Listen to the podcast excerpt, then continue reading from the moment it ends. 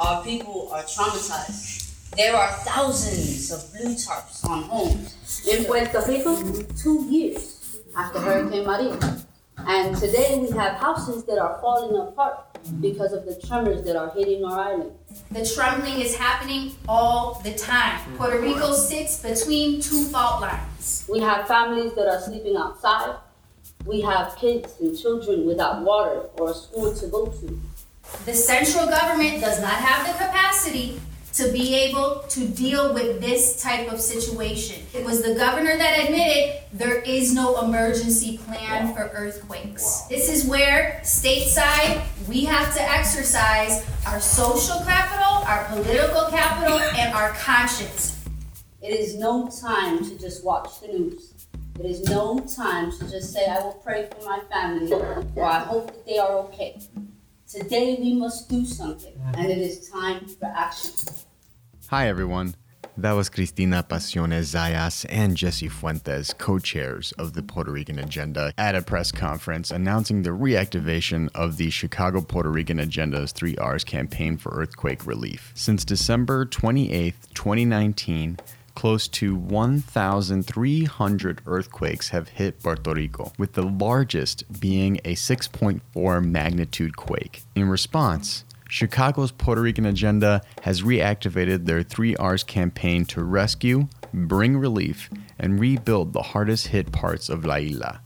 Learn more about and or donate what you can to the 3Rs campaign at puertoricanchicago.org. Again, that's puertoricanchicago.org.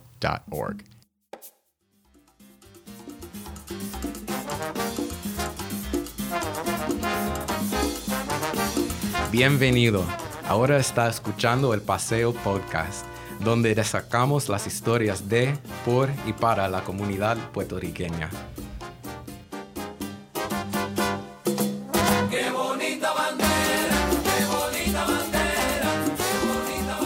Bienvenidos a todos. You are listening to the Paseo podcast where we highlight stories by, from, and about the Puerto Rican community. My name is Joshua Smyzer de Leon, and I want to thank you for downloading this episode. If you are listening to this on Apple Podcasts, Google Podcasts, or anywhere else podcasts are streamed, give this podcast a like and subscribe to it. It makes a world of difference. We started this podcast as a way to bring attention to the diverse and vibrant stories that make up the Puerto Rican communities here on Paseo Boricua in Chicago and around the world.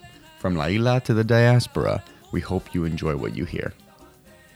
It's an election themed episode of the Paseo podcast today, so we invited a number of guests running for local office here in Illinois. We're going to start the show with a conversation I had with State Senator Iris Martinez. We are going to discuss her entry into politics and her campaign to become the clerk of the Cook County Circuit Court. After that interview, I sit down with Cook County Circuit Court judge candidates Judge Teresa Molina, Laura Ayala Gonzalez, and Araceli Reyes de la Cruz to discuss their races, representation in the judicial system, and a whole lot more. But before we get into that, I want to talk about the coronavirus. In just a few days, it has been declared a global pandemic by the World Health Organization. President Donald Trump instituted travel restrictions to Europe. The NBA suspended the rest of its season. Presidential candidates have postponed events. Employees are working from home. Schools and offices are closing. The stock market has fallen. Late night shows are being taped without their live studio audiences. And even Tom Hanks and his wife tested positive for the virus. With all this coronavirus news coming out seemingly hourly, I can't help but think about what it's like on La Isla. So here's what I know Puerto Rico's Public Affairs Secretary Osvaldo Soto says there are 15 to 16 suspected cases of coronavirus in PR. It's being reported that there is a lot of anger due to the federal government taking so long to get results for their patients and the public. For context, as of this recording, in the United States, roughly 11,000 coronavirus tests total have been conducted. That's compared to South Korea, which conducts 10,000 tests a day. This might be a long and painful ride for us moving forward until this virus can get under control. So make sure to avoid large gatherings, work from home if you can, wash your hands for 20 seconds with warm water and soap, don't touch your nose, eyes, and mouth, and sneeze and cough into your arm. You can also use a tissue too, but make sure to throw that away ASAP and wash your hands directly afterward. Until then, stay healthy, my friends, because the consequences of you contracting the virus may not be dire to you, but that doesn't mean we shouldn't look out for one another. If not for yourself, then for your abuelo, your abuela, your parents, and anyone else out there with a vulnerable immune system. I'll try to share more coronavirus news in regards to Puerto Rico moving forward as new details emerge. For now, let's jump into my interview with State Senator and candidate for Clerk of the Cook County Circuit Court, Iris Martinez.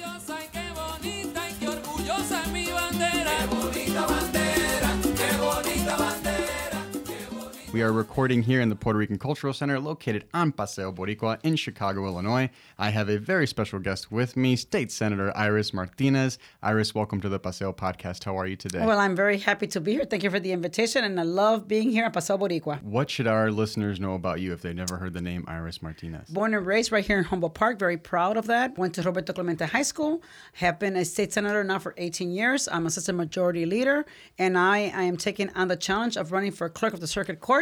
And that's what I'm here to talk to you a little bit about. But more important is the fact that my heart, my soul is right here in Paseo Boricua and Humboldt Park, even though I represent an area a little bit north of here. My district basically starts from about, it's really Albany Park, um, that community, all of Albany Park, Avondale, mm-hmm. a little bit of Belmont Cragin, a little bit of Hermosa, but the main heart of my district is is is Albany Park and Avondale. So, when you were elected, 2003, that marked the first time a Hispanic woman had ever been elected to state senate in Illinois history. In 2000, right when I went out to campaign, I never thought I was going to win. It was, uh, mm-hmm. you know, people normally go to the House of Representatives first. Miguel del Valle, who at that time was a senator, mm-hmm. he was the one that mentored me. I was actually, I was, I was a a lobbyist for the city of Chicago. I worked for the mm. city of Chicago for 18 years. My job, the last two years of, of working for the city, was to go out to Springfield and and bring the legislations that the city of Chicago needed. And Miguel del Valle was, I was, I was, I was. Uh, told I need to work with the with the with the senators, and then uh, because there was like three, there's three, we had like three lobbyists. Two will work the House, and one will work the Senate. I I, I was chosen to to work with the Senate. That's how I got to know Miguel even more, mm-hmm. and we worked on many different bills together. And for the first time, Miguel actually was now finally beginning to work with Mayor Daley at the time, and there was a lot of mm-hmm. controversy between the two. And Miguel said, I think for the first time, Iris, I think we'll have a mm-hmm. little bit more working relationship with the mayor. And couple other things I do want to add to that Okay. too. Illinois Legislative Latino Caucus co-chair. I was at one time. No, At no, one time. one At time, right? At one time I was. Assistant Majority Leader That in I am. I- 2018. I, am. started. I am. I am again. 2013 Majority Caucus Whip, That was back then. Yes. And My I moved, gosh. I moved up to uh, from whip. I went to majority leader. and then Chair of the Special Committee on State and Pension Fund Investments. Been there for 18 years doing that work. My Yes. gosh, how do you find time to do all this? Well, you know what? I, uh, I have a lot of energy, Yeah. and I think uh, um, the fact that you know when you enjoy what you do, you find the time, and th- this is all part of what you do as a senator. The different committees that you on, like one of the committees that I sit on that's very important is education. You know, when you talk about education, the money's coming back to our schools. That's a committee to be on. The mi- the, mi- the committee on utilities, making sure that the you know that the rates when they're asking to, uh, to ask, when they're asking for these rate hikes, I want to make sure that the, what what the rate hikes mean to the people in our community, in the poor communities, in the black and brown communities, which are normally the communities that suffer the most on any kind of rate increase. So sitting on a committee like that is very important. I also sit in the committee on commerce, trying to find ways to make sure that we put community development to our communities. You know, all kind of commerce and economic development because we need it in our communities, especially in the black and brown communities where we have a lack of of that. And you see the you see the products when we have so much violence on the streets, when you see so much things going out in the neighborhoods that are not productive, we need to start, you know, being on that committee gives me and, and gives us like thoughts on how we can develop more, uh, you know, bring back more commerce and economic development to our communities. So take us back a little bit further. So let's go pre 2003. You mentioned some of your work before being elected as state senator. Can you walk us through uh, more of that moment, that aha moment where you said, "Okay, I think elected office is something for me." What made you wanna? What made you wanna run to begin with? You know what? My father, uh, back then, my father was a precinct captain, and I'm talking when I, was, when I was a young little girl. I was a pre- my father was a kind of a precinct captain. My father worked in the in the, in the Humboldt Park area, but back then, though, you know, our many of our parents back then were involved in the politics. You know, somewhere somehow they were involved in the politics, and my father, you know, would take me around with him here and there, and I really did like it. And so when by the age of 17 or 18, I was already interested in in, in doing work in community based organizations. So I mm-hmm. went for a non for profit. I worked for a company. I mean, for an agency called Allies for Better Community. And that was back when Hector Franco, Jose Salgado, there were so many, you know, legendary legends for mm-hmm. us that really, at least for me, watching them, the kind of work really made me capture my interest in doing something in the community. And I stayed working in a non for profit for a while until then, you know, I got married, left the neighborhood. And then um, I came back to the neighborhood, and then that's when I went to go for the city of Chicago. When I went to go for the city of Chicago in in 2000, uh, in 1999, I think it was I was working for the city for 18 years. So I went to work in the 1990s. I went for the work to the city of Chicago, and there in the 18 years, I started in the mail room. Listen to this. I went. I started in the mail room, Ah, the and I okay. rose in the 18 years to become assistant to the mayor. From the room to being assistant to the mayor. I mean, that was something. grind. Yeah, th- and then and that and those two years, the final two years in my is when they had me go down to Springfield, and that's where I started learning the whole, you know, the what what what was Springfield, what was the impact that Springfield had back in our communities. And thank you for someone like Miguel del Valle. They taught me about you know Springfield and what the and some of the work that we were doing as as as uh, as uh, as as lobbyists and bringing those legislations. I mean those those uh, uh, issues to the to the Senate. And then Miguel working on bills, and then watching the bills, you know, making sure that I was there to testify. So I got to learn a lot from Miguel until one day in 2000, Miguel del Valle calls me and says, you know, there's going to be a new uh, redistricting there's going to be an open seat in, the, in that area where you live. And I said, well, where? do- And that time I lived in Logan Square. Mm-hmm. So there was an influx of Latinos that had moved into the Logan Square area in 2000. They saw that. So there was a there was a, there was a seat. Lisa Madigan, she used to be a Madigan. They did away with mm-hmm. that seat. And because Latinos had moved from that area into Logan Square and you know and, and further west, that created you know, a new district with a with a senate, a, an open senate seat and an open uh, state rep seat. So the first thing people say, well, go to the state rep because usually when you go to state rep, you know, you, you become a state rep first, then you go to the senate. Mm-hmm. Miguel del Valle, when he called me, he goes, you can come to the senate. I go, no, no, no, Miguel. And I went, and him and I went back and forth, mm-hmm. and him trying to convince me that I needed that I was that I that I needed to run and be that first Latina to step up to the plate. Mm-hmm. It was very scary because as a single mother, I had a mortgage. How do I leave my job to go campaign? There was no one at home that can take, you know, then help me through this because I was a single mom raising my daughter on my own with a mortgage and everything else. So I really, Miguel says, there's a way of working around that, Iris. We can make this work. And I said, well, you know, I don't want to lose my job because if, you know, when you go out to run for the Senate at the first, you know, crack, you're like, your chances of you getting elected, you know, are really hard because you're going to the Senate as opposed to a state rep. It's a smaller district. It's you know, it's it's hundred thousand people as opposed to two hundred thousand plus people. So you know, I mean, guess it's Iris. I'm gonna I'm gonna help you. And I kept saying, he goes, but he told me one thing that was very that always stood with me. He goes, they're gonna make you an offer you won't refuse. They probably say, don't get into this race. We can find you a better job. You know, because already the politics of behind the scene the old boys network were already planning and it wasn't going to be for a woman it was going to be for a man. Mm-hmm. And so when miguel told me they're going to offer you the world if they can't, and i know that as a single mom sometimes you might think that a job that can pay better even though i said you know i'm getting paid good where i'm at. So it's not like i'm looking for anything. And besides if you really believe that i can do this let me go talk to the mayor and assure myself that if i that if if I lose this race, that I have my job back. Because to me, it was mm. job security was important because you know my my insurance, my daughter, everything, you know, my mortgage, everything was important to me. And I, as the only breadwinner, I needed to ensure that. And you know, three months, you know, the mayor. When I went to the mayor, I said, Mr. Mayor, I need three months, you know, of of, of a leave of absence. I want to know that I can get my job back if you know if I lose. And he goes, and the mayor said to me, you know, Iris, win or lose, you got a job. I love the work that you do. Go out there, give it the best, and I think that you're going to win this, and that's going to bring. And he said it was going to bring me and Miguel together. And I said, okay, I think I can do this. And I went out, and I little did I know that on every door that I knocked and a woman opened that door, that was my voter. Mm-hmm. Because those mm-hmm. women identify right away with me. Mm. You know, affordable daycare, affordable housing, safety, uh, you know, a, a, a safe neighborhood, healthcare. These were all issues that I, as a single mom, went through. And, you know, and I was able to speak on it like an expert because I know what I experienced. And that's exactly what that woman that opened that door can relate to me. Ah, So and the it- relatability led to electability. and yep, and the fact it was the first time a Latina woman was running for the seat, you'll be surprised how many women say, "Oh, can I join your campaign? Oh, can I join your campaign?" You know, and because it was historic. Yeah. And and and exactly when I went to start looking for the support of some of my male Latino electeds for, you know, hey, I'm running for this. I can I count on your support? It was a complete no from everyone. Really? It's not your turn. You know, don't get into this race. You're gonna have a lot of problems. Mm-hmm. You know, to the point where I even got threatened, get out of this race. Mm.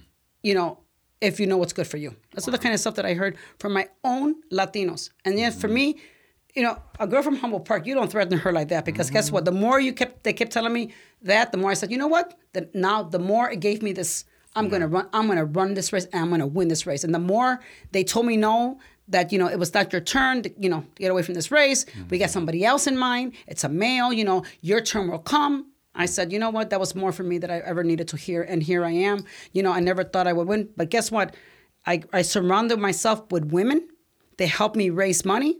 The first, I had a hundred women. They each gave me a hundred dollars, and I was able to afford my campaign office for the next three months. That was like, and they went out there. They collected my signatures. We did everything. It was a race. It was a, a race run by women. It was a, a campaign run by women, hmm. and I think it was a great pride. And the day that I won that race, and the day that I took my oath, I took that oath not only for me but for all the women, mm-hmm. you know, especially in in my district that they didn't ever think that it was possible. Yeah. So when I raised my hand that day to say, you know, I Iris Martinez and the women of the 20th district, hmm. you know, that we all took an oath together, and that to me was very important because it did open up, you know. I mean, it broke the glass ceiling. The first Latina ever elected. It's. I'm happy to say that today we finally have two other Latinas.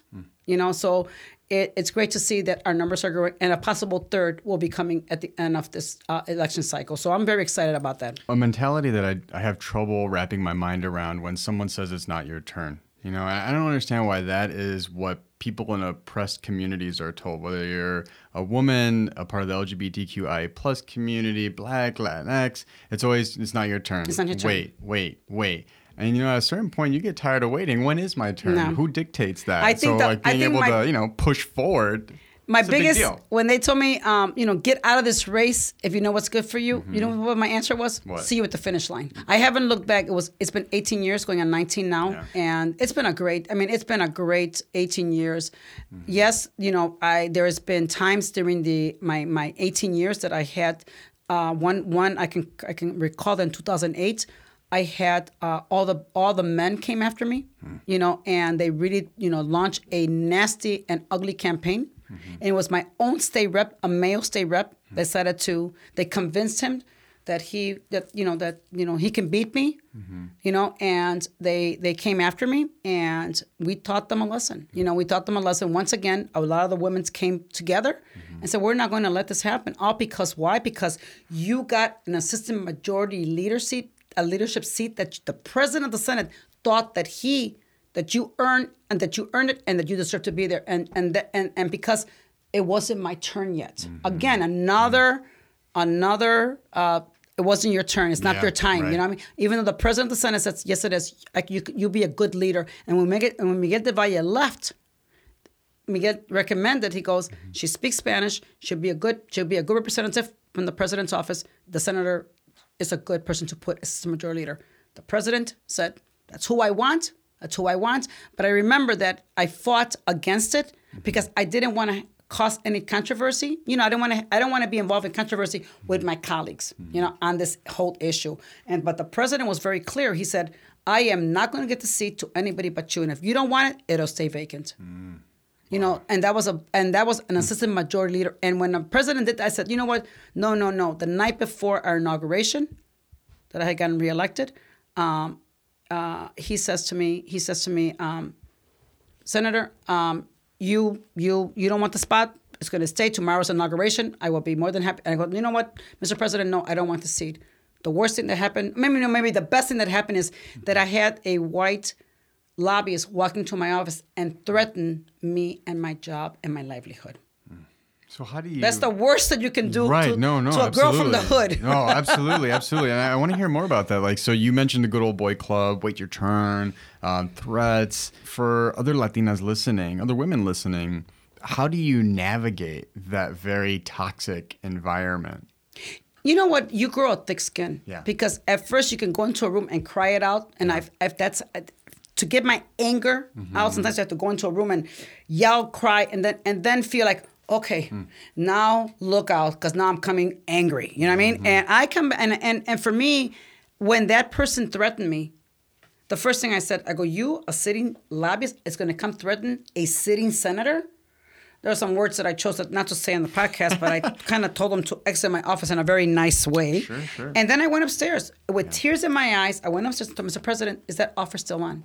Hmm. He goes, yes, it is. He goes, it's. I go, then I'll take it. But guess not. no, that I'm going to have. I know I'm going to have a race on my hand. Sure enough, there was a nasty race on my hand. Mm. They made me spend over five hundred thousand dollars that I had to fundraise for to try to at least retain my seat. But let me tell you something.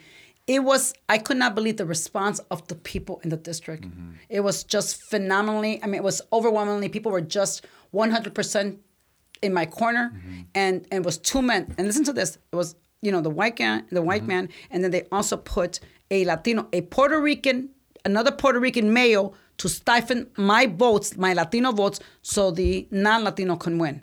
Guess what? Their, both of their votes combined couldn't even come close to the amount that I had in my district. You know what I mean? For being a three-man's race, I won that election by over almost 70% of the vote. It just tells you what people in my district were about. So again, you know, eh, uh, people respond when they, you know, and and being that first woman, you know, first and only Latina woman elected, I think that that was a pride in our communities, you know, to say, especially among women, and saying it's not going to be that easy. You just we don't elect her and think that some because men are angry at her, we're going to let her down. And you know, I, I got to tell you, they were very. I, I am blessed to have some very strong women in my district that really mm. said, you know, enough of this type of behavior, and they came out and we and we won that election overwhelmingly. And I think after that, and it's funny because we're all friends now. We all get along, you know. And as a matter of fact, the young gentleman, the gentleman that ran uh, against me, is now running my operations for my clerk's race. That just shows you. it just Oh, shows kind you. of like a team of rivals Yeah. uh, environment you got going on. Okay, cool. I think they've. Yeah, I think sure. they've given up in fighting with me. Yeah, sure. Yeah, they learned their lesson. They learned their lesson, eh? So, so let's shift gears to the next challenge, the This next new one. election, this new one. So we got election day coming up in a few days, March seventeenth, Tuesday. Mark your calendars, everybody. If you haven't voted yet, early voting is open.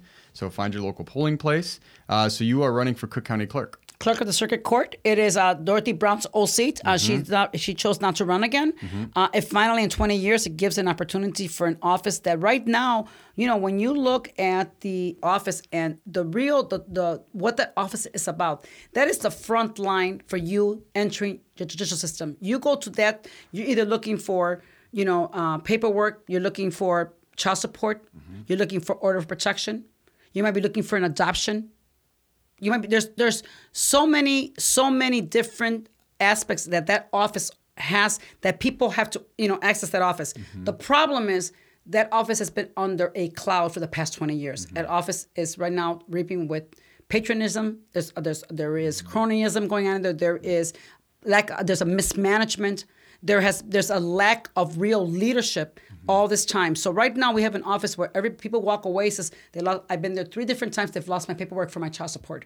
One lady walked away. I couldn't get my order of protection. I mean, yet it's unacceptable. And the worst part about it is that I've spoken to so many different county entities like people from the public defender's office, people from the chief justice office, people from the sheriff's office, from the state attorney's office, telling me all the same thing that there is a disconnect between all of them that feed into the clerk's office. There's no connection. The, the, the clerk's office is like a silo by mm-hmm. itself. Mm. You know that the leader there just did not care about what this office really was supposed to be doing. And right now, we have people sitting in jail waiting on lost paperwork, missing paperwork. We mm. have a warehouse right now that was built some years ago, $24 million to just house boxes of paperwork. Mm-hmm. And again, how much of those paperworks right now has our black and brown people sitting in jail because it has not been digitized? The when you look at the electronic system they have there has been a failure after failure. Mm-hmm. They have a system there that they spend a whole lot of money that they still can't get right. Hmm. You you hear the, the you know the stories about people that pay for the jobs that they have today.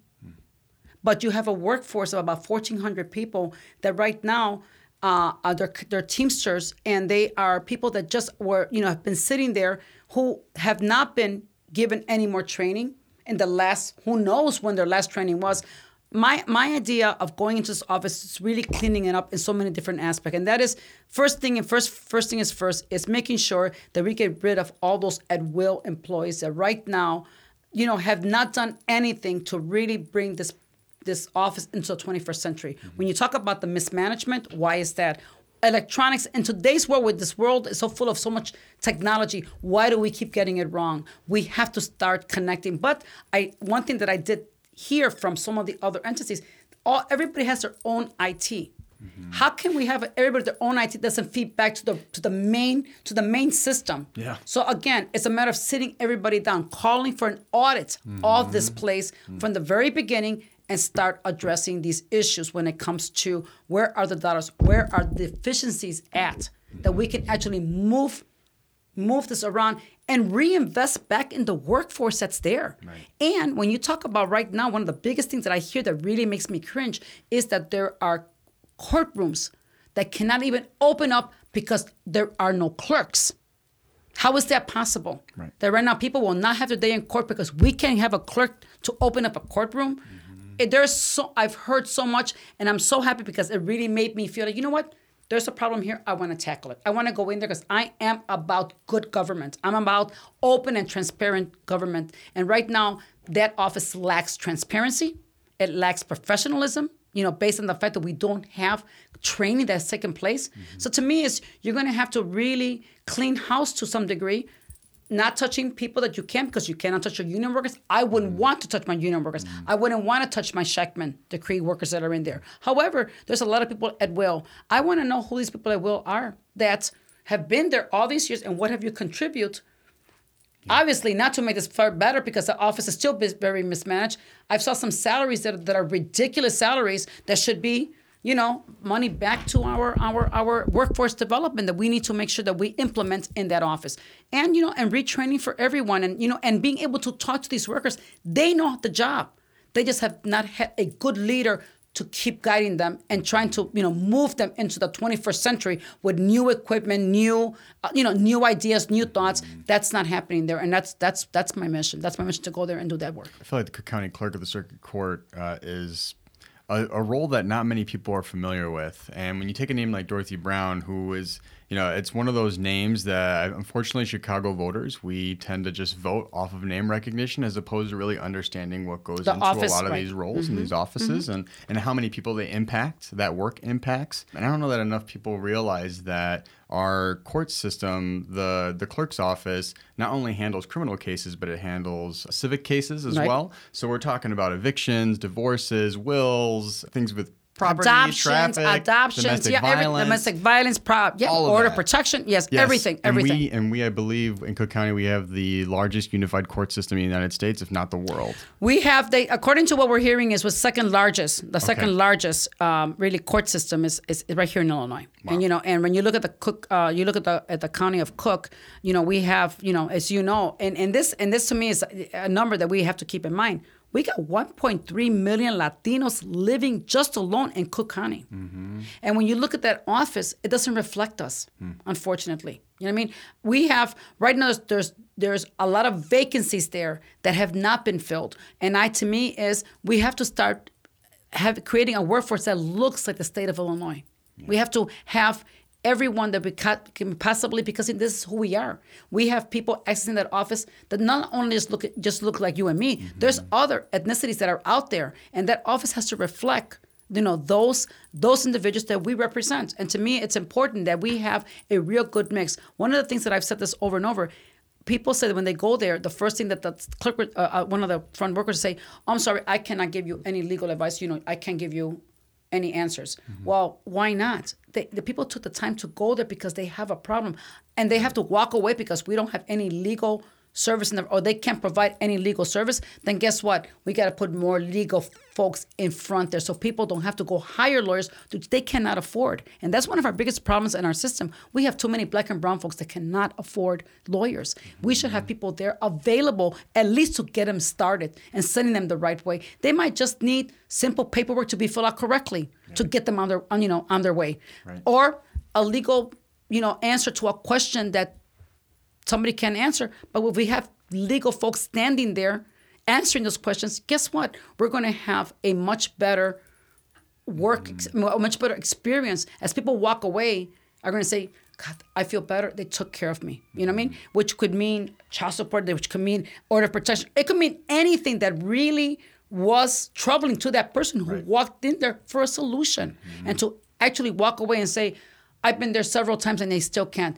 We with everything that we pay online, how is that we cannot pay our court fees and fines online? How is that possible? We can pay the the, the the the fines, but we can't pay the court costs. Why not? Everything else is packed. Our phones are like our you know our key to every little the aspect that we don't have to even leave our home Right, if we don't have to. Mm-hmm. So how is that we the people have to take time off work to go pay court costs? Right. No. And we're talking millions of dollars Yes. that goes into this on a yearly basis. On a yearly basis. So looking at the race, we got four candidates running for this same position, including yourself. Mm-hmm. What sets you apart from the other three contenders in the race?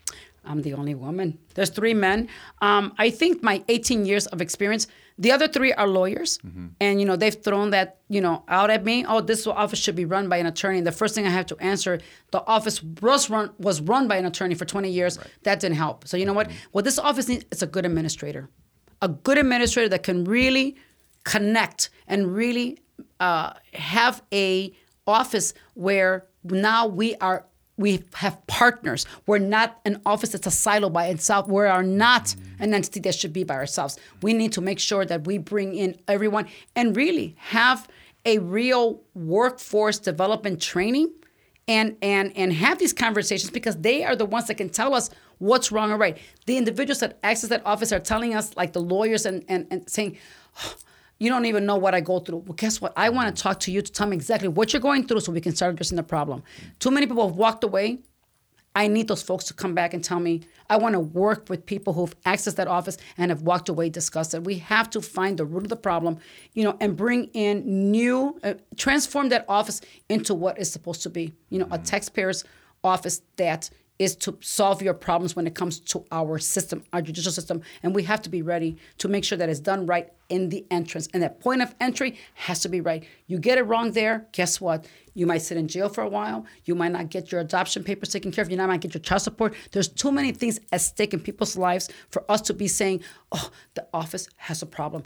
No, that problem, that office needs to resolve its problem so we can start taking care of the residents of Cook County. Do you have any advice for anybody that wants to run for office in the future? Any Latinas listening or people of color listening that want to, to run for elected office in the city of Chicago or just in, in the United States in Well, general? I always say that anybody that wants to really run for public office, they need to they need to step up to the plate. I think mm. it's important. But know that when you're stepping up to the plate, what if you got of yourself? What is that you bring to the table? Some people think I'm going to run just because I want to run. Mm-hmm. There's got to be a purpose. If you are a mm. person that's very that you're a strong advocate, that you care about what's going on in your community, that you care about legislation that affects people's lives, you you if you care about the quality of life of your community, mm-hmm. then you know what? Then you have the proper ingredients to want to run. There are people that run, you know, just because they want to run because they want to be an elected official. You know, let me tell you something. Being to me, I people tell me, "Oh, how does it feel to be an elected official?" I go, "You know what? This is just a job. I'm I am a I'm the same person I was when I was elected, even before. I'm the same person. This is a job that the people in the area gave me to go and be their voice, mm-hmm. be their voice for every situation that we right now as a community go through let it be housing let it be you know let it be you know uh, um, uh, jobs let it be uh, you know better schools these are all things that if you care about these things then you know what then you have the ingredient of being a good uh, a good elected official, a good, a good, a good candidate. I want to encourage. There's got to be more people that look like us, Latinos. We don't have enough Latinos. You know, in in in, in it. Look, when Miguel del Valle was there, it took 20 years after Miguel got there to elect the first Latina. How is that possible? But I've seen in the past five years, two more Latinos came on, and a third one is coming. So there'll be by the time it's over, you know, some replacement because I'm going to look for another Latina woman to replace me. That's for sure. Mm-hmm. There'll be four Latinas, but we're talking about that. I first got elected in 2000. Here we are in 2020 Right. you know and finally we're going to have three women so again you know i i, I really encourage I, I encourage uh, anyone that wants to run step up because we do need people that care what i've seen and i have nothing against lawyers i have nothing against lawyers but i do feel that more and more the people that are, are that are running for public office are very well financed you know or they're attorneys you know and i and i have to say where's the balance that we need of people from the neighborhood who might not be lawyers because maybe I, I wanted to be a lawyer, but my mother was never able to afford to send me to law school. You know what I mean? But here I am a lawmaker, which I think it's just as good Yeah. as a lawyer, even better. You know what I mean? Because you really have an opportunity to work in the community with the people, Mm-hmm. while the attorneys work in the in the courts and all that. To me, I, I really feel that we, the more we have people from the neighborhoods that really want to run, the more we'll have that balance in Springfield. The way we will have that balance because I find sometimes that, and I'm not saying that the lawyers do not have the pulse, but if you're a lawyer from this neighborhood that grew up in this neighborhood, then you have the pulse of this neighborhood. You mm-hmm. know what you went through. You know what your parents went through.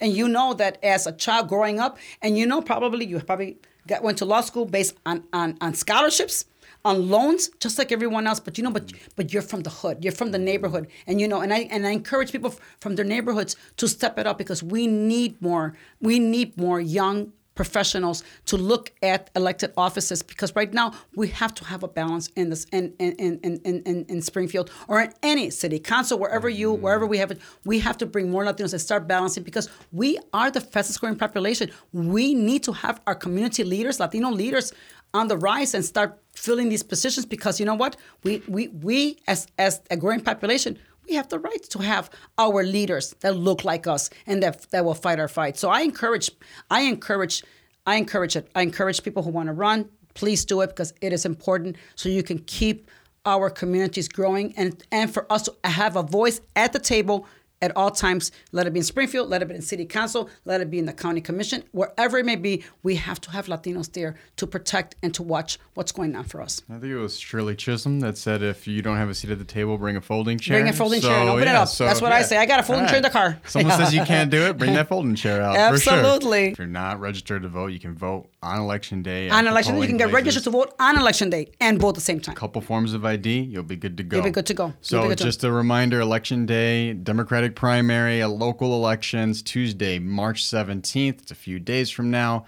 If you don't got time on Tuesday, maybe you're working an hourly gig, you can't get out. Early voting is open now. You can find your local polling place at chicagoelections.org. and that's until and that's until Monday. Until Monday is uh, you know early voting, and uh, hopefully between now and then, people that cannot, and you never know if you can get out and vote early, let's do it because you never know what can happen on election day. Sometimes we always wonder about bad weather. Uh, You know, things can happen on that particular that doesn't get you to the poll, polling place. Right now, the opportunity is there. People can never say, "Oh, I didn't get a chance to vote." You had chances. You've had chances. You know, we have to just really exercise our right to that important component that should make a difference in our lives and participate in the electoral process. All right. Illinois State Senator Iris Martinez, thank you so much for being on the Thank podcast. Thank you, Joshua. Yeah. Thank you. We're going to hit a quick break, but don't go anywhere because when we come back, we're going to talk to Cook County Circuit Court judge candidates Judge Teresa Molina, Laura Ayala Gonzalez, and Araceli Reyes de la Cruz. We want to take this moment to say thank you again for listening. When you download our podcast or subscribe to the podcast itself, that makes a world of difference. So, gracias for taking your time to listen to us. We also want to take this time to thank the sponsor of today's episode. This episode would not be possible without the generous support of the Puerto Rican Cultural Center. The Puerto Rican Cultural Center, located at 2546 West Division Street, right here in Chicago, is a community based grassroots educational, health, and cultural services organization founded on the principles of self determination, self actualization, and self sufficiency that is all activist oriented. For more information on the work they do, give them a visit at their website at prcc chgo.org. Again, that's prcc chgo.org. Now, if you or anyone else you know would like to be a sponsor of the Paseo podcast, please email us at paseopod at gmail.com. That's P A S E O P O D at gmail.com. Tell them Joshua from Humboldt Park sent you.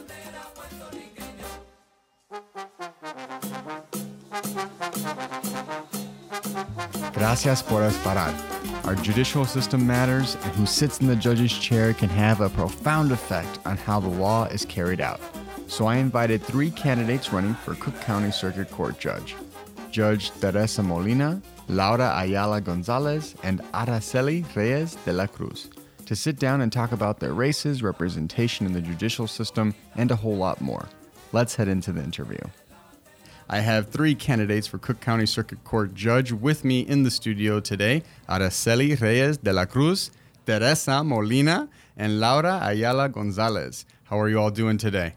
Very good, thank you. Thanks for having us. Thank you so much. Very good. Um, Teresa, let's start with you. What should our listeners know about you?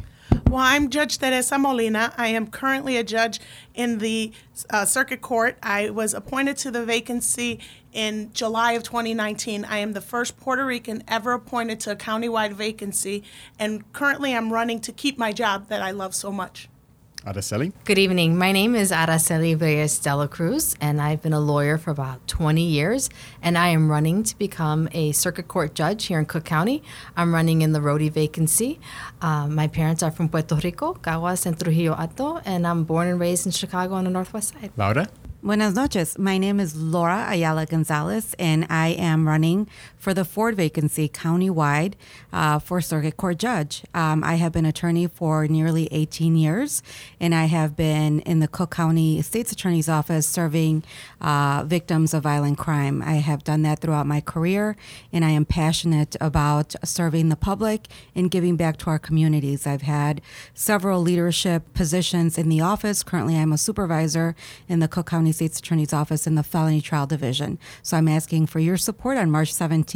Uh, so vote for Laura Ayala Gonzalez. Thank you. Perfect. And then, so y'all are running for Cook County Circuit Court Judge, but it's not the same seat. It's not the same position. We're not running against each other. That's right? You're correct. not running against each other. So, uh, Laura, let's start with you. Uh, why did you decide to run for Cook County Circuit Court Judge? I believe that now I am prepared. I have the experience needed, um, the qualifications, and the judgment. And not only do you have to have all those in combination with each other, but you also have to be ready to serve the public. And I believe that serving the public as a judge is the pinnacle of public service. In my whole career, I've been I've been doing just that, being a public servant, and I'm finally ready to tackle on the new challenges of serving everyone in our community and being a voice for our people and having our people see people like us, Latinos, Latinas, on the bench and being able to recognize that we understand the circumstances that everybody from our communities uh, come from and what they what the challenges really are, and also our Black communities as well. I think that we we need diversity, and that's really evident um, in the current uh, state of uh, politics now. Araceli? I echo a lot of Laura's sentiments. Um, I've wanted to be a judge since the beginning of my legal career. Um, before I was a lawyer, I was a victim witness advocate, and I would help folks navigate our criminal justice system. And I saw firsthand how important it was for folks who come to court to understand what's happening in court, uh, regardless of what side of a case that they're on. I carried that on with me as a state's attorney. I was a state's attorney for many years, about eight years. I tried a number of misdemeanor and felony cases myself. And then I went on to practice in a number of different areas um, for the state of Illinois, for the Chicago Transit Authority, and now as in house counsel at Acero Schools. And so I'm aspiring to have a seat on the bench because I feel that I'm a very diverse practitioner and that I bring a lot of diverse legal perspectives as well as a diverse community perspective. Um, I serve on the board of Casa Central uh, here in the Humboldt Park community. I've been an executive board member for about eight years. Um, and I come from a very diverse family a husband from the Philippines, um, and cousins and in laws from many different countries. Representation of diversity is very much needed in our judicial system. And I represent not only diversity of legal practice, but also um, as a Latina, as a member of a pretty multicultural community and family. Teresa? My situation is ever so slightly different in that I'm currently a judge.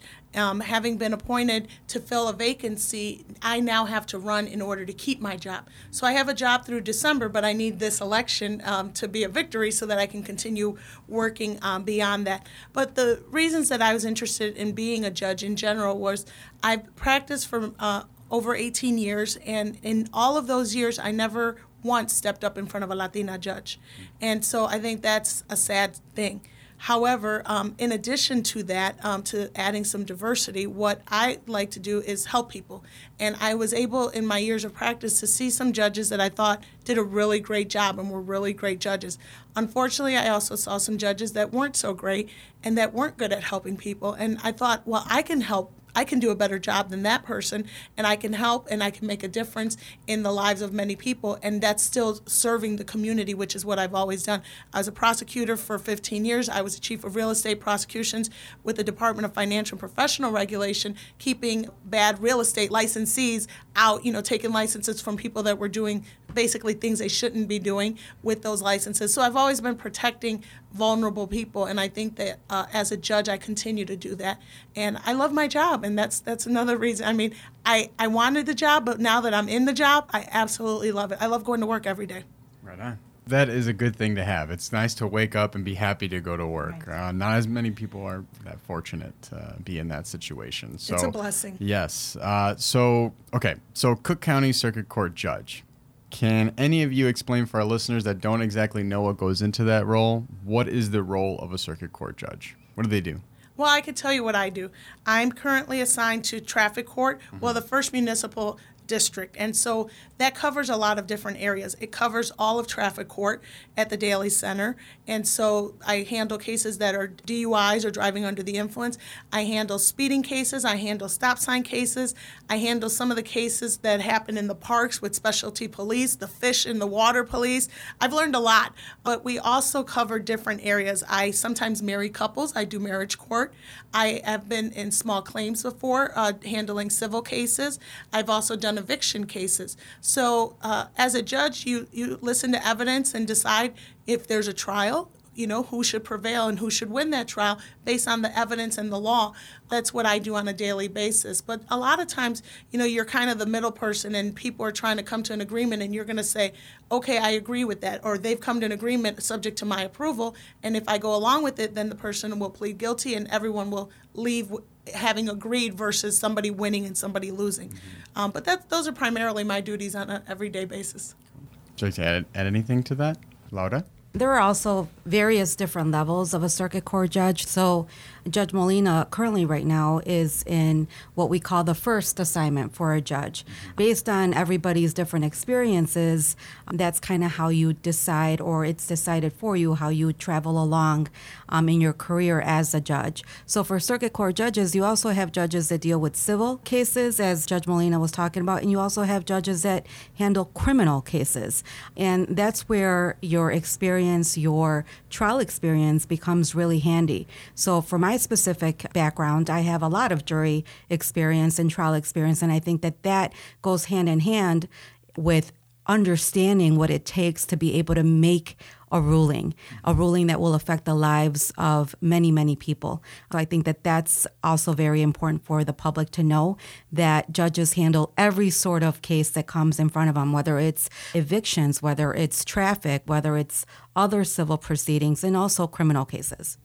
I believe Cook County court system is one of the largest, if not the largest in the nation. That is correct. Yeah, Yes. because it handles criminal and civil cases. yes. So it's a big undertaking. There's a lot of judges involved in this. There's very many judges. Yeah. All right. Araceli, did you want to add anything to that? Um, sure. I think I'll add kind of a slightly different perspective. Um, the role of a judge in a courtroom, a circuit court judge, is also one of an administrator. They are governing and managing their entire courtroom. And so there are staff involved. You know, you have your court clerk, uh, you have the sheriff, and then you have the attorneys that are in the courtroom every day. And so as a judge, everyone is looking to you for direction and leadership in the courtroom on how to move the cases forward and to do so in an efficient manner. You know, our court systems are very inundated with lots of cases, and good judges are efficient. And good judges have a good command of their courtroom and, and keep cases moving and make sure that everyone that comes to court is given their due time and is heard, but also does that in a way where they don't bog down the process and they're able to keep things moving. And and that takes a certain skill set. So a good circuit judge is going to be able to to manage their courtroom and run their courtroom effectively and efficiently. Teresa, you mentioned being the first Puerto Rican appointed as a circuit court judge. And you mentioned going into courtrooms and not seeing a Latina uh, sitting in the judge's chair.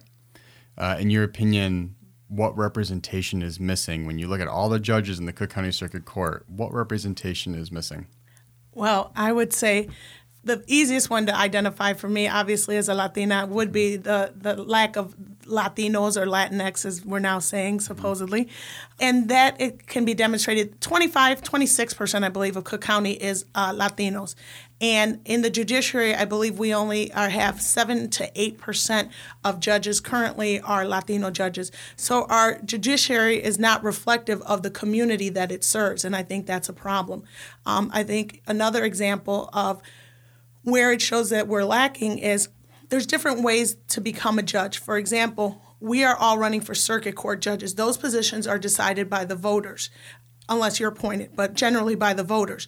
Now, there are associate judge positions. Those are lawyers who feel that they are uh, qualified to be judges and they apply to be a judge.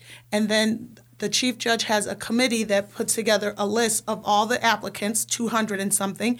And then if there are 15 spots to fill, they pick 30 of those 200 and those 30 go around for two weeks and solicit the, the votes of the circuit court judges. And so from those judges' votes, you get the new 15 judges. So the reason I bring this up is because when this happened last time, although there were qualified Latinos that were among the 30 that were selected, not one person of those 15 was Latino.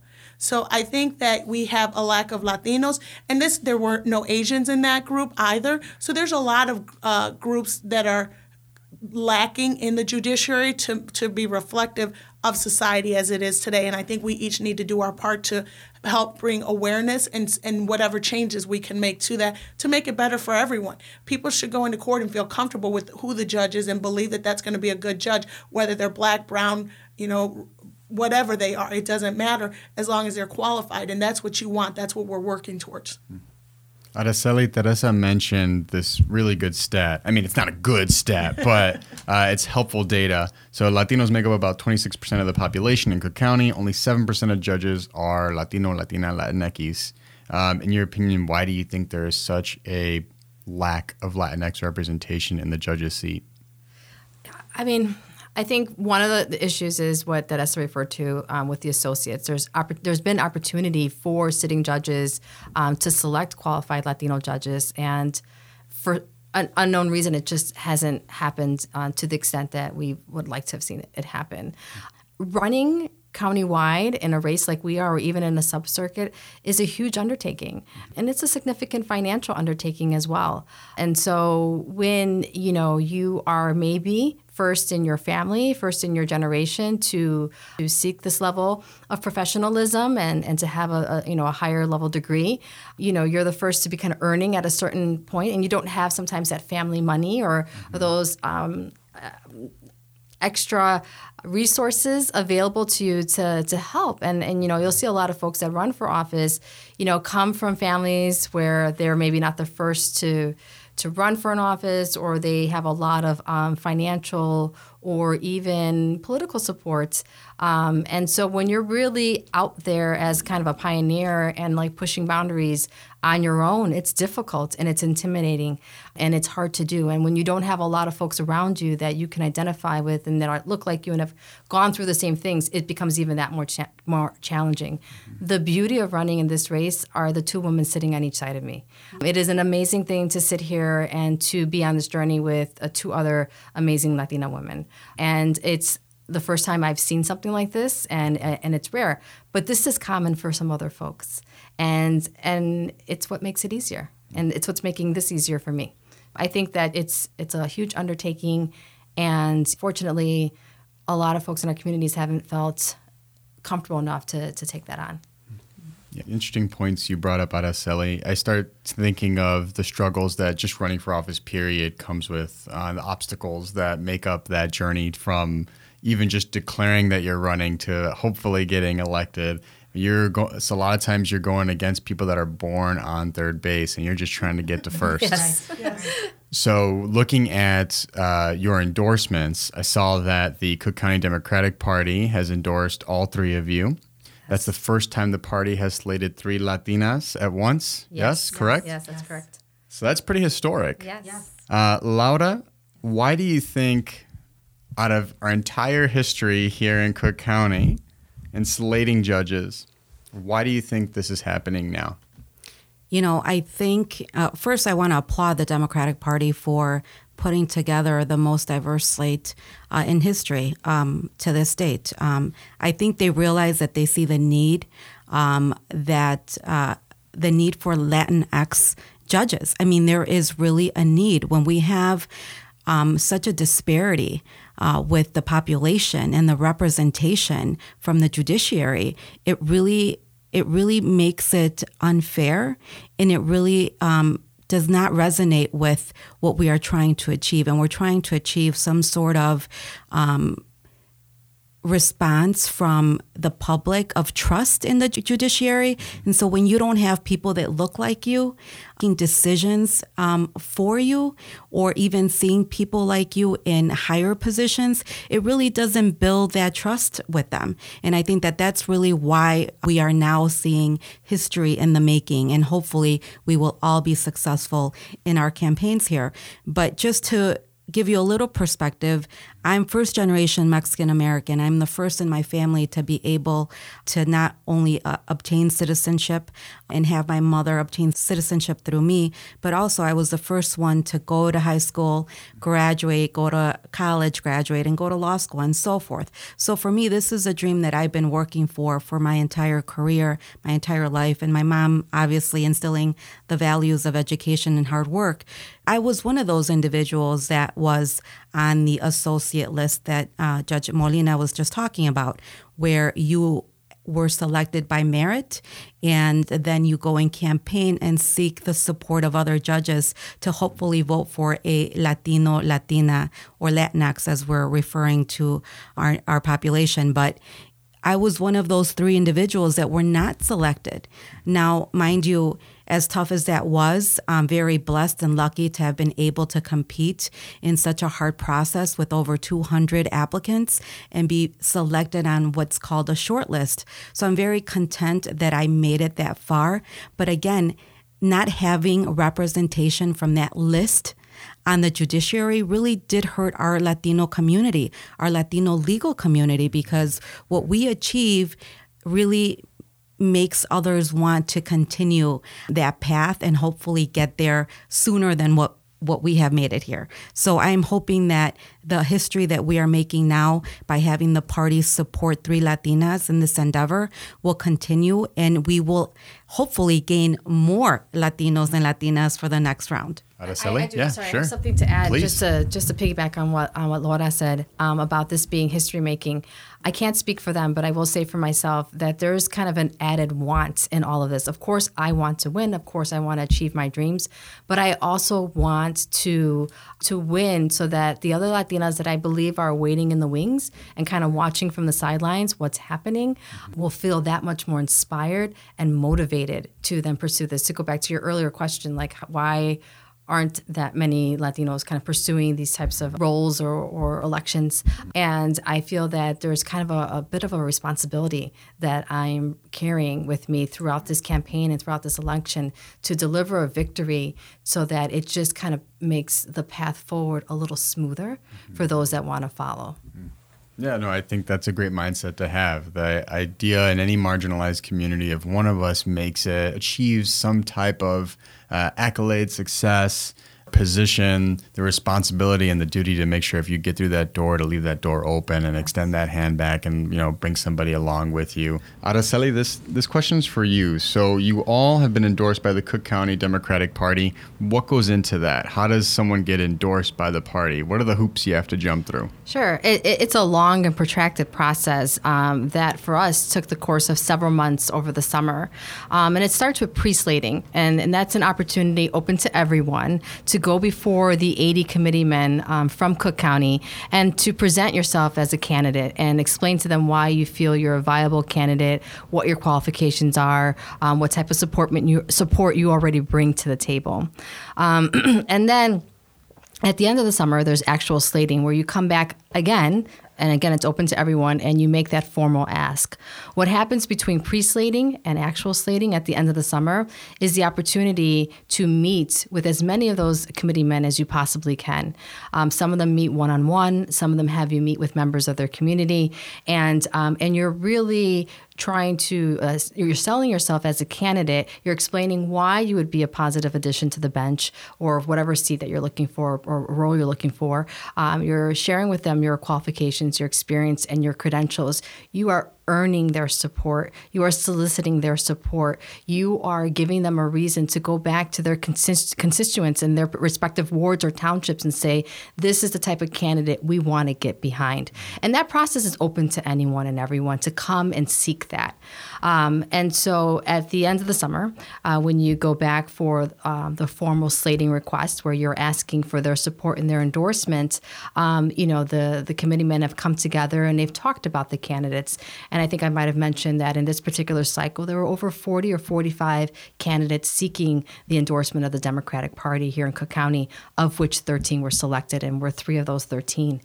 Um, once you've earned that support and that endorsement, um, there is an ask of a donation to the Cook County Democratic Party. And that donation goes towards uh, the Get Out the Vote effort. Um, and so when you're now running 13 candidates um, as the party's candidates, um, there are mailers that have to happen, there's digital marketing that happens, and all of that costs money.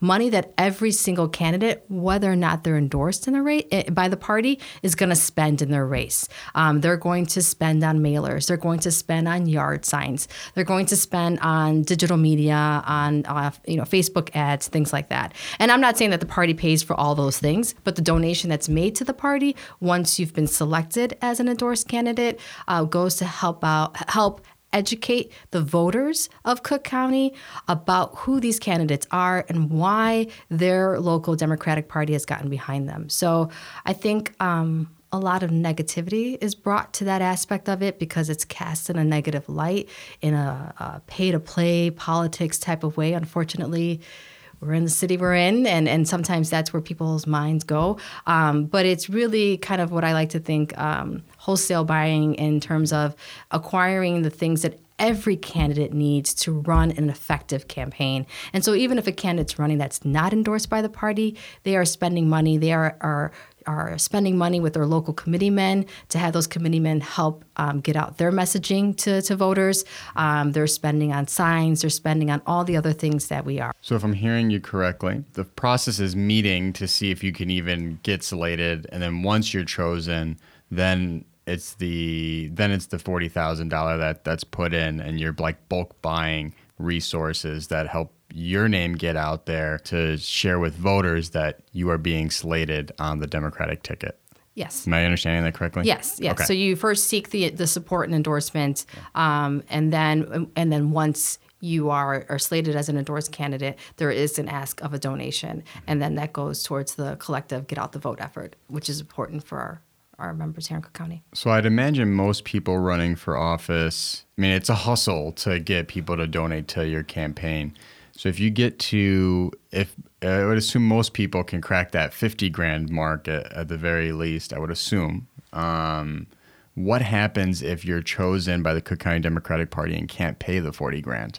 Yeah, I think that's a good question. In judicial seats, um, when the party slates candidates, it's um, in this particular cycle there were 13 vacancies, so they slated one person for each vacancy, and then they also slated alternate candidates, um, which because and really the purpose behind that is at times there are late breaking vacancies that happen after slating, but early enough in advance that petitions can be circulated for folks to be put on the ballot. Mm-hmm. And so if that happens, then they have somebody kind of ready.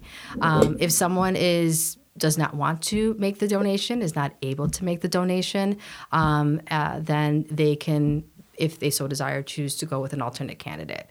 Um, you know, I really can't speak to the mechanics of how that works out. I haven't seen it in play in, the, in our particular, um, all 13 individuals who came before. Um, I believe everyone, all the 40 who came before the party, um, understood that to be, um, you know, the ask that would be made, and um, and those who were slated were able to to fulfill that.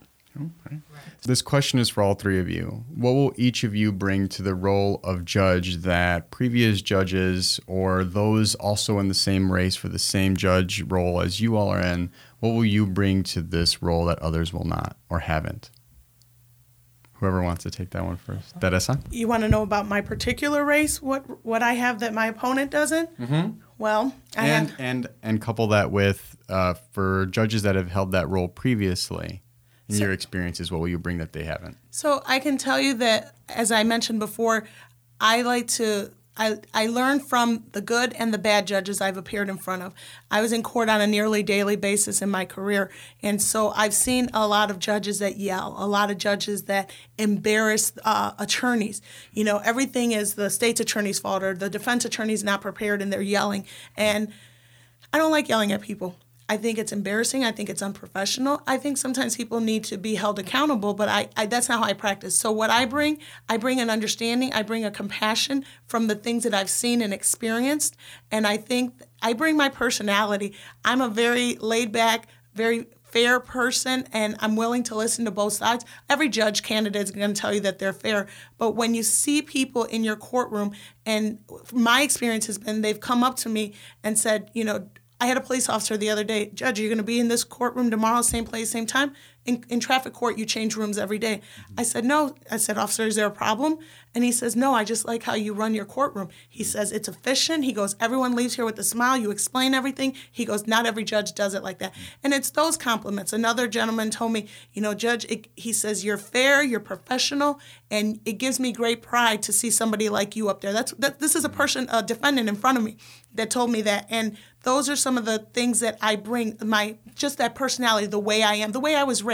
I was, you know, humble person. I thought we were middle class until I learned the term working class. So I'm not somebody that thinks because I'm a judge. I mean, literally, you do sit higher, but I don't see myself as a higher position. Uh, I am, I am just like everyone that appears before me. You know, I'm listening and I'm fair. What I have that my opponent doesn't have, I have more experience as a lawyer. I have judicial experience. I have the endorsement of the Chicago Tribune, the Chicago, uh, uh, the Chicago Federation of Labor personal PAC. I have the endorsement of the Cook County Democratic Party. I have uh, tons of community service that I've done. I've always been active in my community and never forgetting where I've come from ever. I've always helped, you know, mentor law students and kids and, you know, marching in DC for Puerto Rico and the March for Puerto Rico. Like, I don't forget where I come from. And that's who I am. You need judges who understand, who haven't forgotten their past so that they can help relate to the people that are in the courtroom today. Yeah, I think being in a courtroom in general is very intimidating. Uh, and sometimes you need someone that can bring the patience to really explain what that person's going through, understand the severity, or at least how to navigate our judicial system. Sometimes it feels like our system is designed almost to intentionally be hard to navigate. So to have a judge that is patient, understanding, and tries to offer a little bit of guidance along the way uh, can really make a difference. It's Even true. if you're leaving with a fine. It's true. Well, and Yeah. it's happened before. Yeah. And you know what? In my courtroom, in traffic, for example, Mm-hmm. if I tell people you can plead guilty and you can pay this amount, but if you go and get the insurance and you come back, it's four hundred dollars less. I'll give you that continuance. I tell them outright. If they um, if they seem hesitant because of the fines, I say you can do community service. I'll give you as long as you need to do community service. I'll, I'll let you pick where you do the community service as, a, mm-hmm. as long as it's a nonprofit. So you got to work with people. But I tell them, go somewhere near your house. That way it's easy to get to. Go somewhere you like. If you like animals, go walk the dogs at the shelter. Go do something that you enjoy. And a lot of people actually come back and they keep volunteering at those places. One guy I had, he came back, he got uh, into a union apprentice program, and now he's a union carpenter, all because of this community service from a traffic ticket that he got that he probably thought was the worst thing that could happen, and he ends up with a great paying job. Wow. Thank you for sharing that. Araceli, what about you? What are you going to bring to this role that the other opponents in your race will not? And in your experience, what you've seen from other judges, what do you feel you're going to bring to this role that you have not seen? Sure. Um, I think what sets me apart from my opponents is that I am the most well rounded candidate in my race. I have litigation experience from my over eight years as an assistant state's attorney, having tried misdemeanor and felony cases, jury cases, and hundreds of bench cases. Um, so I have sound litigation skills um, that were foundational in my legal practice. But I've done more. And uh, after I left the state's attorney's office, I worked for the Chicago Transit Authority, and I was the chief safety and security officer. So I ensured the safety and security of 1.5 million transit riders a day. Uh, so a lot of regulatory compliance work, a lot of compliance with federal uh, safety and security regulations, as well as state safety and security regulations. Um, after the CTA, I worked at the Illinois Department of Financial and Professional Regulations, where I was the chief of general prosecutions and I ensured or I oversaw license enforcement. So I um, oversaw a number of different licensed professions such as cosmetology, um, uh, collection agencies, roofers, funeral directors, and embalmers, and I ensured that those license holders complied with the state's rules and regulations. Um, and I also ensured that the you know public everyday consumers like you and I um, were able to go to these different businesses, um, some of which service people at their most vulnerable times. If you think of funeral directors and embalmers when they are servicing families, are at their most vulnerable times, and ensuring that they were doing so in accordance with the rules and regulations of the state. Um, I am now in house counsel at Acero Schools, which is a charter school here in Chicago. We um, have 15 schools. We service 7,100 students, 90% of which are Latino. And uh, our teachers, we have over 500 teaching professionals, are members of the Chicago Teachers Union. And so, in that capacity, I oversee education law, labor compliance, corporate governance, uh, FOIA, Open Meetings Act, so a whole variety. So, what I bring that my opponents don't is diversity of practice. And that's important because judges, judges may come to the bench having practiced solely in criminal law their entire careers, which is perfectly fine, and find themselves in a civil courtroom. Or the other way around. Um, they could be a civil practitioner, but find themselves in an area of law, maybe um, domestic relations, that they had never practiced in. And so the ability to step in and to absorb and learn and learn quickly and be a quick study is important. And so someone who's demonstrated that in their career makes for a very versatile and easily adaptable judge. And so that's what distinguishes me from my opponents. And those are also the things that I think that a judge needs to bring to the bench and that I would bring to the bench. The ability to to walk into an assignment, to walk into a courtroom, and obviously you need to be prepared. Uh, you can't just show up and expect that you're going to do, but be prepared um, and be engaged, right? And be an active listener. Uh, so some personal attributes about me that I would bring that would make me an effective judge that I've seen in good judges, because just as Judge Molina mentioned, and I'm sure that Laura has seen as well, the good judges and the bad judges. And good judges take their time. Good judges listen to folks. Good judges take a moment if they need it to either research a, an unknown area or to reflect on what they've just. Sometimes it's a lot of information coming at you. Um, good judges show compassion. And, um, and so these are the things that I've seen and that I've taken note of in my 20 years of practice and that I want to model and that I know that I'll bring with me to the bench. So um, I think it's my, uh, what I like to call executive presence in, in some of the leadership roles that I've had in my different areas of practice, my ability to, uh, to take on and learn things quickly in different areas, and just the qualities that make me who I am. I mean, I've been told that I can exhibit grace under pressure, and that's the number one quality a judge needs. You are hearing sometimes very volatile situations, um, sometimes very, vi- you know, uh, evidence being presented on very violent cases, um, very emotional things. Witnesses would become very emotional. There's a lot that goes on into a courtroom. Um, parties get heated, attorneys get heated, and the expectation is that you, as a judge, can um, model the behavior that you want. uh, To, uh, you want to see in everyone that's in your courtroom, and that takes a lot of self restraint and discipline and poise to do. Thank you. Laura, what about you? So, in my race, um, what separates me from my opponents um, is really all about integrity, hard work, and dedication that my opponents have never shown. I can tell you that I'm the most qualified. All the bar associations have rated me highly recommended, qualified, or recommended, um, which means a lot. I'm the only one that actually was merit selected for the associate list from my opponents, meaning that even judges uh, decided that I was that qualified that I could be part of their list of potential candidates for an associate judge. Also, I can tell you that I've been the only one working nonstop in this race. I have other than my trial experience, which is significant, I've tried over 60 felony jury trials. Most of those juries have been homicides. Actually, I just finished one of my last sentencings on a homicide. Those are the type of cases which I have been trying for the last five or six years in my career. Courtroom experience is significant. It means that you can handle the evidence, apply the facts to the law, make arguments, understand what it takes to really um, select a jury, what issues you can argue, what evidence you can put forward, and assess the credibility of witnesses. All those factors together make a good judge. They make a qualified judge. And that's really what sets me apart from my opponents the other qualities that I do have that they don't have is that I have integrity. I really have been in leadership positions in the office where I have been trusted to be a deputy supervisor in one of the highest volume um, and most complex unit, which is the felony review unit, where I was one of four individuals that could charge a homicide case. I was only one out of four people that could that could charge a homicide in all of Cook County and in Chicago. That that is significant. That's a lot of responsibility and pressure and you have to be able to make the right decisions. Be able to look at people and be able to make the right decision no matter what's at stake. And I think that that really separates me from my opponents.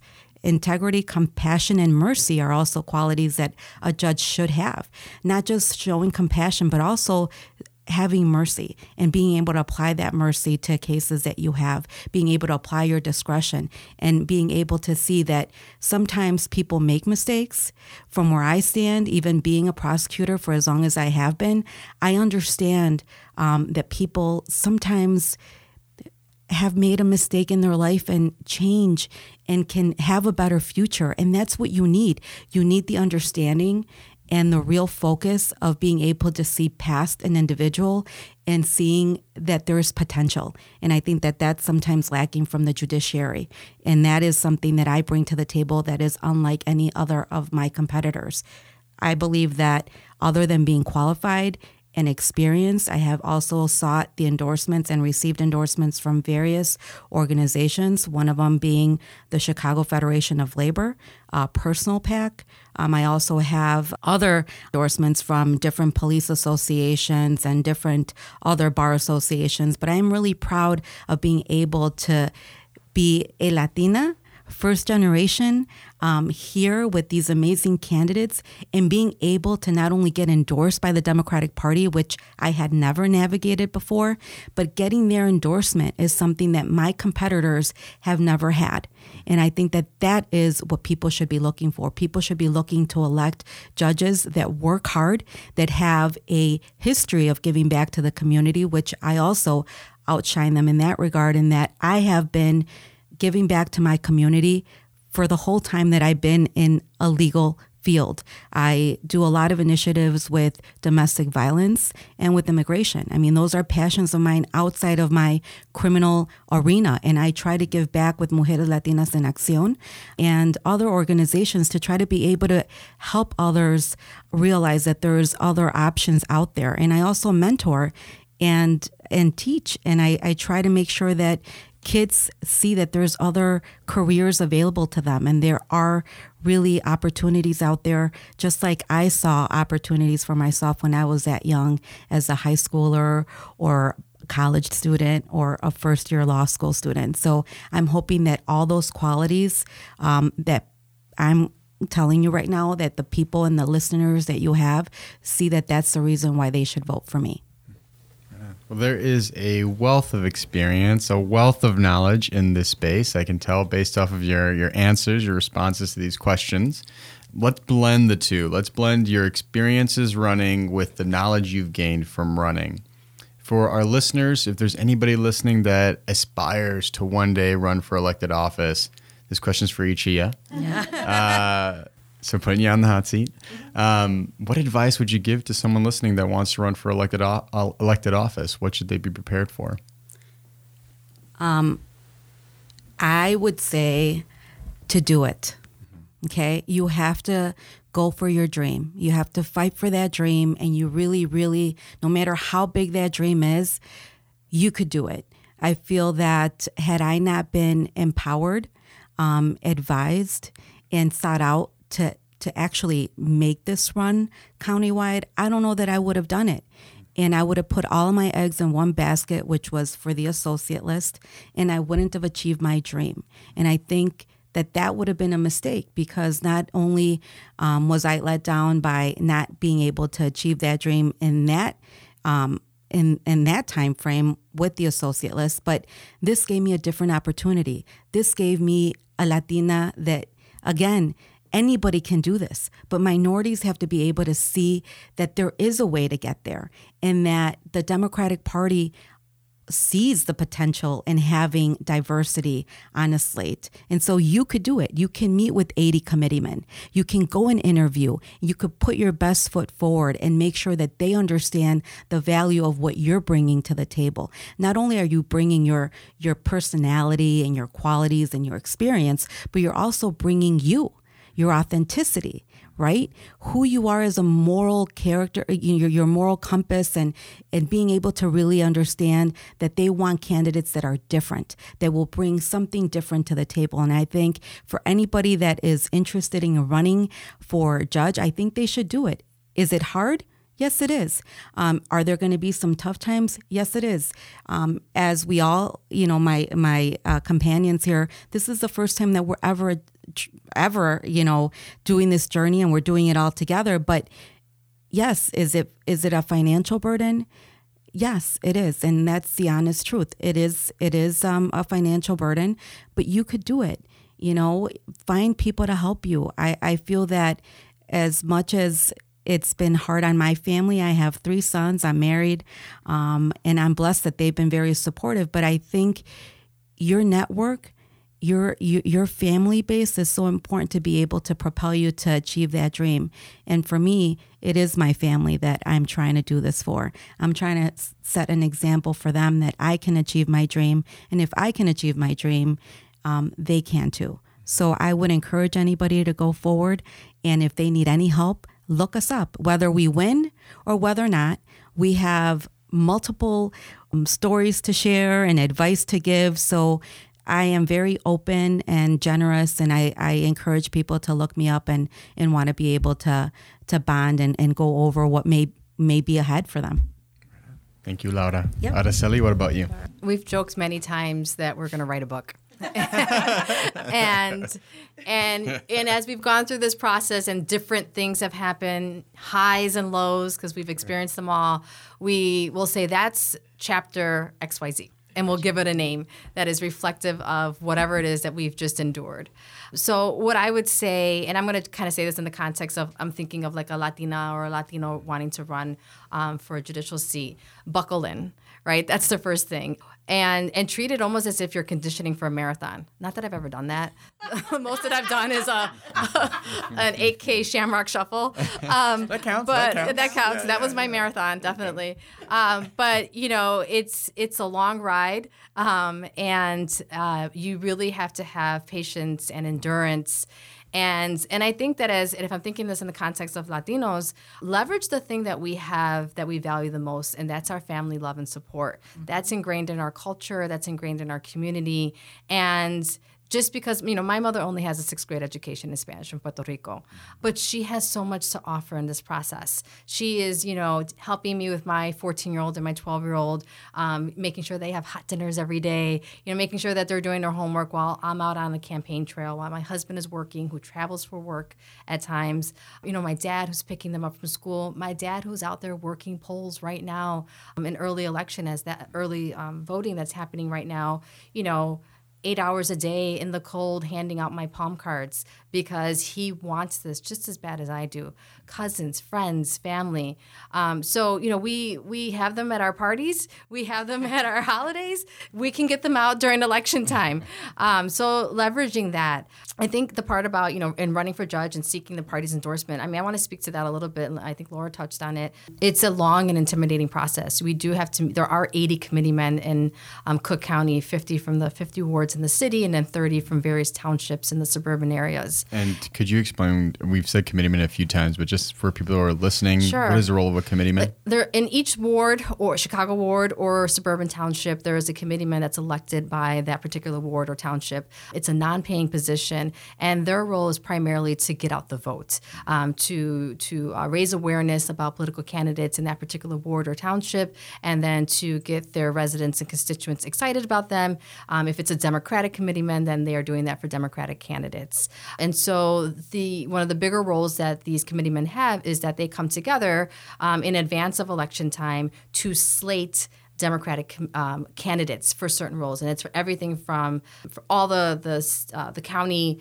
roles. So from clerk of the courts, your Supreme Court justice, appellate court, circuit courts, board of review, water reclamation district, and so all of those various roles comprise the entire slate. And so the committee men come together, and uh, maybe there's a little bit of horse trading, and talking about who it is that they want to slate for each of those positions. And so to go through the slating process involves meeting with as many of those 80 individuals that you can and sharing with them who you are as a person, what your qualifications are, and why it is that you're seeking that the role that you're seeking.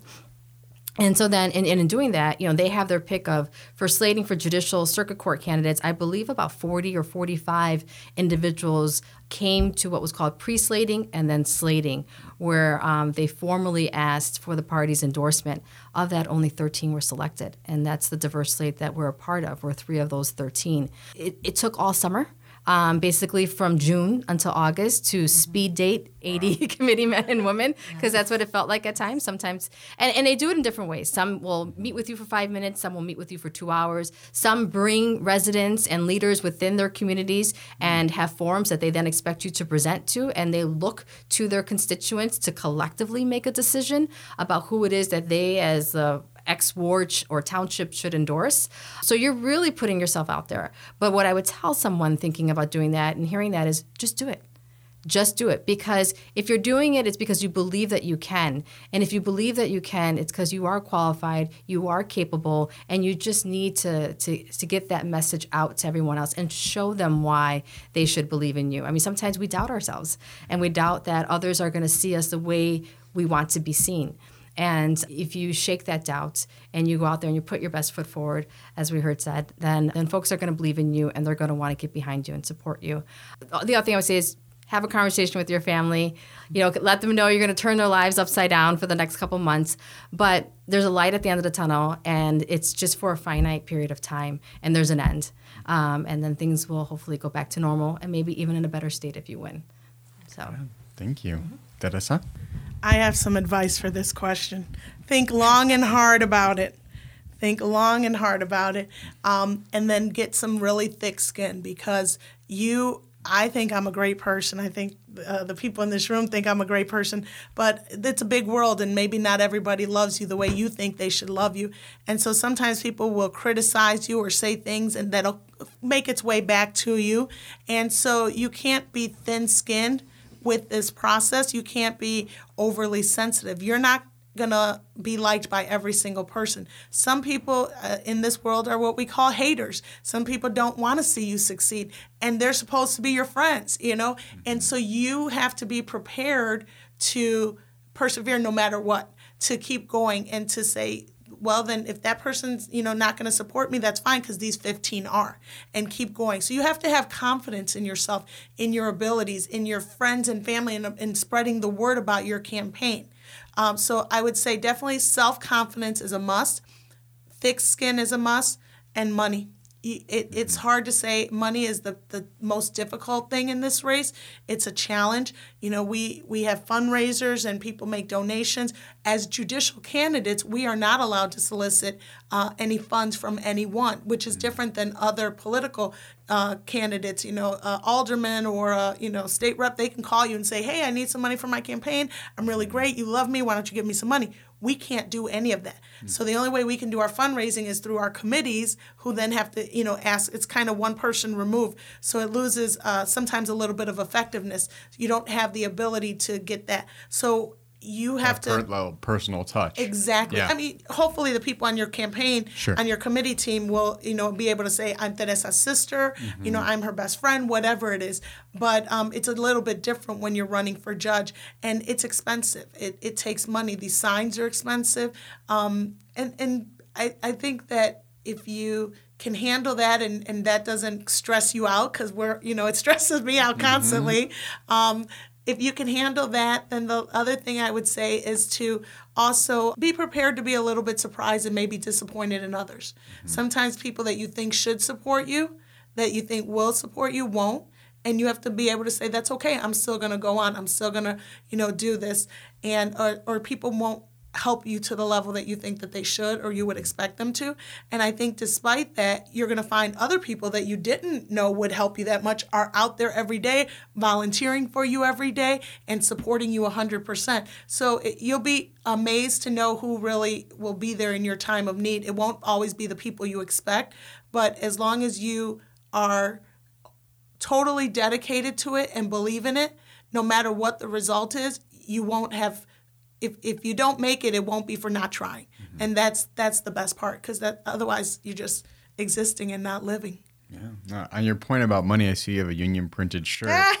yeah. We all do. You know, y'all have y'all have union printed shirts. You know that you're paying fair wages for fair work, so it's reflective of the ethics and values that you all hold. But that also comes at a cost, right? So, um, but all for for a good reason. I've said that I have to sell a kid or a kidney. Yeah.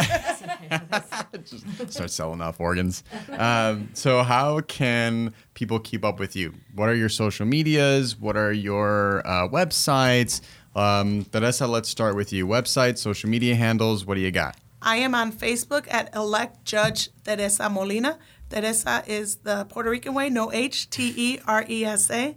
And my Facebook, uh, excuse me, my website is www.judgeteresamolina.com. I can be found on Facebook at my handle is at de la Cruz for Judge, and that's the number four. So at de la Cruz for Judge. Um, on Instagram, it's de la Cruz for Judge. Again, the number four, de la Cruz for Judge. And then my website is www.delacruzforjudge.com. Again, the number four. Um, I like to help folks remember my name by saying that I hope that they choose de la Cruz and that they punch 217 on March 17. Hi. So for people to remember me, um, my website is Ayala hyphen Gonzalez, G O N Z A L E Z, the number four, judge.com. So uh, that again is Ayala Gonzalez for judge.com. That's my website. My Instagram is Ayala Gonzalez for judge. And my Facebook is at Ayala Gonzalez for Judge 2020. Now, my punch number is punch number 189. So I'm hoping that you vote for Laura Ayala Gonzalez and punch 189. Thank you. Laura Ara- Araceli got to put their punch number in there. Teresa, what's yours? Well, I told you before I have more experience, more of everything. So you get more with Punch 204. Y'all, man, y'all have this campaigning thing locked down. Gee whiz. Nine months of it. My gosh. we're growing. My gosh. Well, uh, Araceli Reyes de la Cruz, Teresa Molina, and Laura Ayala Gonzalez, thank you for making time to be on the Paseo podcast. This was fun. Thank, you Thank for you, having Jeffrey. us. Thank you. Special thanks to State Senator and candidate for Clerk of the Cook County Circuit Court, Iris Martinez, and Cook County Circuit Court Judge candidates Judge Teresa Molina, Laura Ayala Gonzalez, and Araceli Reyes de la Cruz for joining the show. Remember, Election Day in Illinois is this Tuesday, March 17th. To find your nearest polling place for early voting or to vote on the day of the election, visit chicagoelections.gov. You can also use chicagoelections.gov to get information on how to register to vote before and on the day of the election. Before you vote, see what Puerto Rico policy the presidential candidates have by visiting prpolicy.org. Again, that's prpolicy.org. To begin each month, we're going to start a new segment of the podcast where I read listener comments. We don't have a name for this segment yet, and that's on purpose. I want to put the power in your hands. For the rest of March, send in your name suggestions for this segment of the show. You can let us know your name ideas by messaging us or commenting on our Facebook and Twitter pages at Paseo Podcast. You can also email us at paseopodcast at gmail.com. At the beginning of April, we'll unveil the new name of this segment. Next week's episode of the Paseo Podcast, I think you'll really enjoy the guest I have lined up. Here's a hint they are a comic book writer from New York City. They have worked on projects for powerhouses like DC, Marvel, and Image Comics. So stay tuned for that announcement in the coming days. Without our awesome guests, this podcast would not be possible. And without you, our listeners, this would not be possible. So we really appreciate you listening. If you want to reach out to the show, connect with us by visiting our website, paseomedia.org, emailing us at paseopodcast at gmail.com, and following us at Paseo Podcast on Facebook and Twitter. If you have a tip, want to pitch a story, or send us a compliment, we love to hear from you. Thanks for downloading this episode and see you next week. Cuídate.